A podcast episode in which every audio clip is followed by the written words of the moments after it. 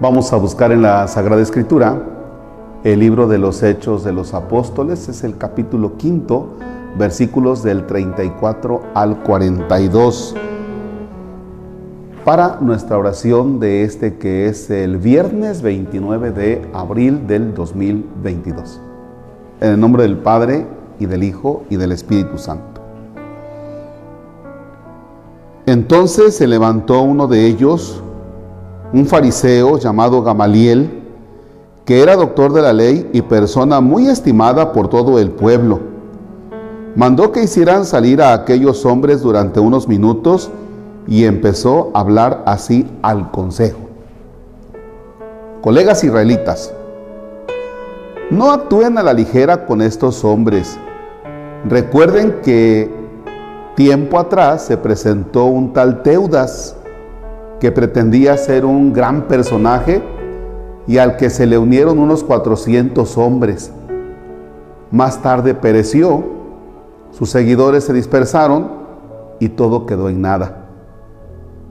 Tiempo después, en la época del censo, surgió Judas el Galileo, que arrastró al pueblo en pos de sí. Pero también éste pereció y todos sus seguidores se dispersaron. Por eso les aconsejo ahora que se olviden de esos hombres y los dejen en paz. Si su proyecto o su actividad es cosa de hombres, se vendrán abajo. Pero si viene de Dios, ustedes no podrán destruirlos y ojalá no estén luchando contra Dios. El consejo le escuchó y mandaron entrar de nuevo a los apóstoles. Los hicieron azotar y les ordenaron severamente que no volvieran a hablar de Jesús Salvador. Después los dejaron ir. Los apóstoles salieron del consejo muy contentos por haber sido considerados dignos de sufrir por el nombre de Jesús. Palabra de Dios.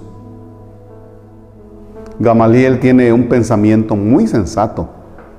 Colegas, vamos a dejar a estos hombres en paz. Si el proyecto que tienen es humano, se terminará. Y Gamaliel pone ejemplos, como otros tantos que han terminado, dice. Pero si este proyecto no es humano, si es de Dios, entonces debemos tener cuidado, porque entonces estamos luchando contra Dios. Ese es el pensamiento de Gamaliel. Por eso les decía, un pensamiento muy sensato. Fíjense cómo este proyecto de Dios a lo largo de la vida de la iglesia existimos, han existido y existimos, pues personas que estamos metidos en la, vida de la iglesia, en ese proyecto de Dios, que tenemos actitudes muchas veces feas, damos que desear, ¿no? Por nuestra falta de testimonio, por lo que sea. Y fíjense cómo el proyecto es tan de Dios, pero es tan de Dios que a pesar de las circunstancias, permanece la, iglesia, a pesar de las metidas de pata de personas como yo. O sea, que realmente, repito, dejamos mucho que desear por nuestro carácter, por nuestro trato para con los demás, por nuestro estilo de vida. Y este proyecto no se ha terminado, porque es Dios quien lo respalda. Por eso yo cuando me encuentro con algunas personas que, me dicen, este, Padre, pues es que yo creo en Dios, pero no creo en la iglesia, pero no creo en los padres. Sí, con justa razón, porque esa es la humanidad que representa la iglesia, que representa este proyecto de Dios. Y yo les digo, bueno, pues anímate, anímate. Si tú te has alejado de la iglesia porque dices, no, es que en la iglesia son esto, pero yo sí soy bueno, pues entonces métete a la iglesia, porque la iglesia no se compone desde fuera criticándola y tirándole tierra. La iglesia se compone desde dentro.